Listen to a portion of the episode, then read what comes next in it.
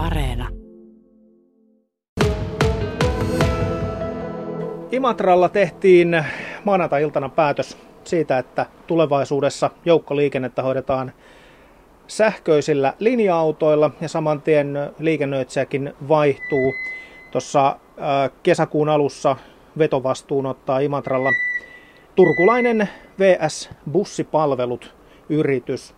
Imatralta kaupungin-insinööri Päivi Alavannes luomaa. Tuleeko silloin kesäkuussa jo heti sähkölinja-autot liikenteeseen Imatralla? No tästä aloitetaan sopimusneuvottelut nyt liikennöitsijän kanssa, kun liikennöitsijä on varmistunut ja siinä sopimuskauden alussa on mahdollistettu tämmöinen viiden kuukauden siirtymäaika, kun kalustojen nämä tilausajat kuitenkin vaihtelee, ne on normaalisti tämmöistä yhdeksääkin kuukautta. Ja toki liikennöitsijä uusi sellainen pääsee nyt vasta kalustohankinnat tekemään, kun päätös on, päätös on asiasta tehty, niin oletettavaa on, että ei välttämättä vielä kesäkuun alussa saada sähköautoja Imatralle, vaan aloitetaan korvaavalla kalustolla. Oliko tämä kilpailutus Imatralla ihan tietoinen valinta tällaiseen hiilineutraalimpaan suuntaan? No joo, siis kaupunkihan on liittynyt tähän Hinku-verkostoon viime vuonna. Ja siellä meillä on yhdeksi tavoitteeksi asetettu, että vuonna 2030 viimeistään kaupungin tämä joukkoliikenne toimisi tämmöisillä hiilineutraaleilla ajoneuvoilla. Ja kaupunkikehityslautakunnassa ollaan usein keskusteltu, nyt kun tämä kilpailutus oli meillä ajankohtainen, että millä tavalla ympäristötekijät otetaan siinä huomioon ja ollaan tutustuttu erilaisiin näihin kalustovaihtoehtoihin, että näihin kaasubusseihin ja sähköbussivaihtoehtoihin. Ja lautakunnan toiveena oli, että tämmöiset hiilineutraalit ajoneuvot otetaan tässä kilpailutuksessa ainakin vaihtoehtoisesti huomioon, että myös sellaisia tarjouksia voi tehdä ja sen takia annettiin näille ympäristöarvoille meille sitten kilpailutuksessa painoarvoa ja 10 prosenttia oli mahdollista saada lisäpisteitä sitten näistä ympäristötekijöistä. Vieläkö kilpailutuksessa diiseliä tarjottiin?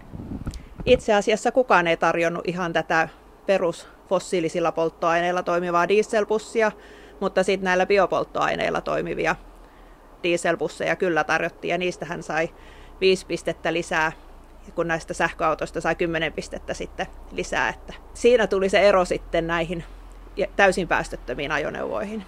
Minkälaisia autoja ja miten monta näitä sähkölinja-autoja nyt sitten tulee Imatran katukuvaan todennäköisesti ensi syksy aikana? Joo, siis kymmenen autoa on tässä uudessa kilpailutuksessa. Eli edellisessä kilpailutuksessa meillä oli kahdeksalla autolla ajo, aloitettiin ja nyt sitten on yksi auto lisätty tässä sopimuskauden aikaessa. Eli tällä hetkellä meillä ajaa yhdeksän autoa. Niin siihen vielä otettiin yksi auto lisää ja se liittyy ihan tähän meidän palveluverkkouudistukseen. Eli Kosken koulukeskushan aloittaa ensi syksynä toimintansa ja siihen liittyen on todettu, että tarvitaan lisää tätä matkustuskapasiteettia muun muassa tuonne Meltolan suunnalle ja sitä varten lisättiin autoja. Kaikki on tämmöisiä isoja matalalattiaisia kaupunkiliikenneautoja. Eli pikkubussit jää nyt sitten ensi kesänä historiaan Imatran osalta, että niissä on ollut muun muassa nyt tänä talvena ongelmaa, varsinkin kun nämä koronaetäisyydet olisi hyvä pitää siellä myös bussissa matkustettaessa, niin ne on tuntuneet hieman ahtailta sitten matkustajien suunnalta saadun palautteen osalta myös. Kaupunki tulee maksamaan joukkoliikenteen järjestämisestä 1,88 miljoonaa euroa vuodessa tälle uudelle, uudelle liikenteen järjestäjälle kesästä lähtien. Paljon tällä hetkellä tämä vuotuinen maksu on?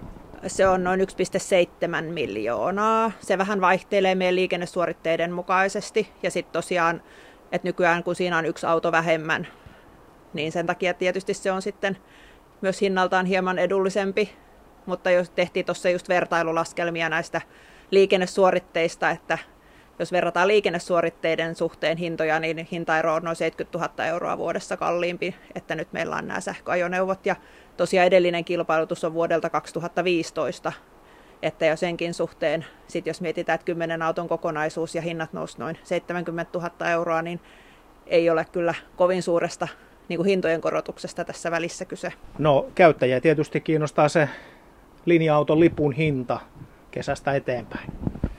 Joo, siis tästähän tehtiin nyt jo mm, viime vuoden puolella lautakunnassa keskusteltiin lippuhinnoista samalla, kun tehtiin tämä päätös, että me siirrytään siihen uuteen lippujärjestelmään ensi kesänä, joka nyt meillä on ollut pilottikäytössä viime vuonna. Eli tämmöinen Ridangon lippujärjestelmä, ne oranssit laitteet on jo siellä tällä hetkellä linja-autoissa käytettävissä. Ja sen yhteydessä todettiin, että matkalippujen hintoihin ei ainakaan tällä hetkellä olisi tulossa suuria muutoksia, että osa, osa lippuhinnoista niin lasketaan sitten kesällä ja sitten tässä väliaikana niin meillä on tarkoitus myös, että kannustetaan ihmisiä vaihtamaan liput tähän meidän uuteen lippujärjestelmään niistä matkahuollon lipuista, niin sen johdosta matkahuollon lipputuotteiden hinnat, niitä korotetaan hieman. Ja sitten taas vastaavasti näitä uusia lippuja, he, niiden hintoja lasketaan. Uusi, uusia lippuja, siis hintoja lasketaan vai niille lasketaan vielä joku siis uusi hinta? Joo, siis hintoja lasketaan nimenomaan näille uusille lipputuotteille, jotta kannustetaan ihmisiä vaihtamaan ne vanhat matkakortit tähän uuteen järjestelmään. Ja sinnehän saa nyt maaliskuun, oliko alkuun vai loppuun asti, niin viisi ilmasta matkaa siihen kortille vielä, kun vaihtaa tämän uuden järjestelmän matkakortin itselleen. Nyt ymmärsi toimittajakin tämän asian. Kaupungin insinööri Päivi Alavannes luoma, mitä siellä Imatralla sitten latauspisteet näille kymmenelle sähkölinja-autolle, onko ne jo valmiit? Ei ole valmiit, eli se kuuluu myös liikennöitsijän asiaksi, että hän rakentaa latauspisteet sinne minne haluaa ja kaupunkihan on tarjonnut Piikadulta paikkaa, johon voidaan tehdä tämmöinen latausasema ja sieltä myös varikkotilat sitten liikennöitsijän näille kuskeille, mutta liikennöitsijä ratkaisee totta kai asian niin, niin kuin itse haluaa, että ainakin tämä kyseinen liikennöitsijä, joka nyt tuli valituksi, niin on jo ilmoittanut, että on katsellut myös kaupungilta vapaita tontteja, joihin mahdollisesti sitten rakennuttaisiin nämä taukotilat ja muut vastaavat tarvittavat tilat sitten, että se on liikennöitsijän päätös, missä sitten autot ladataan. Niin, aikaisempi sopimus on nykyisen liikennöitsijän kanssa ollut viisivuotinen ja nyt tehtiin kymmenvuotinen sopimus. Minkä takia tällaiseen päädyttiin? No se liittyy nyt nimenomaan tähän kalustohankintaan myös, että sähköbussien hankintahinta on kuitenkin korkeampi kuin ihan tämmöinen normaali dieselbussin hankintahinta. Ja jotta siitä saadaan järkevä, kun totta kai liikennöitsijä laskee sitä kautta, että se heidän pääomahankinta kuoletetaan sopimuskauden aikana. Ja jos sopimuskausi on hyvin lyhyt, niin se nostaa sitten tätä liikennöintikorvausta taas vastaavasti. Ja sen takia haluttiin sen pituinen sopimuskausi, että siitä tulee, tulee järkevä myös näille tämmöisille ympäristöystävällisille ajoneuvoille, että saadaan näitä joko kaasupusseja tai sähköpusseja. Ja nyt sitten tosiaan ainakin meidän näkökulmasta niin kilpailutus onnistui siihen suhteen, että saatiin sähköpussit ja hintakin on vielä ihan minun mielestä onnistunut.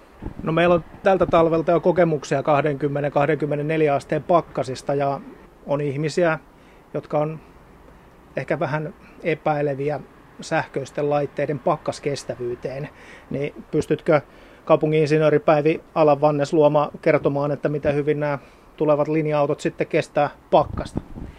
No siis sitähän ei vielä tiedä, että kenen valmistajan autot meille tulee. Eli tämä VS-bussipalvelut on ilmoittanut, että heillä on neuvottelut sekä Volvon kanssa että sitten tämä Jotun Eurobus, joka on kiinalainen valmistaja, niin molempien kanssa on neuvoteltu.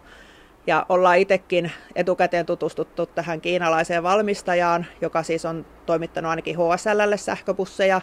Ja siellä on erittäin hyviä käyttökokemuksia saatu siitä ja tiedän, että yksi pussiyhtiö, joka on käynyt ihan siellä Kiinassa asti tutustumassa näihin, niin siellä Kiinassa monen kymmenen asteen pakkasissa myös nämä bussit toimii ihan loistavasti, että kyllä meillä on niin hyvät, hyvät odotukset myös siitä, että kyllä ne Suomen ilmastossakin toimivat sitten, että jos siellä Kiinan vuoristossakin ne toimii hyvin, missä on myös kovia pakkasia, niin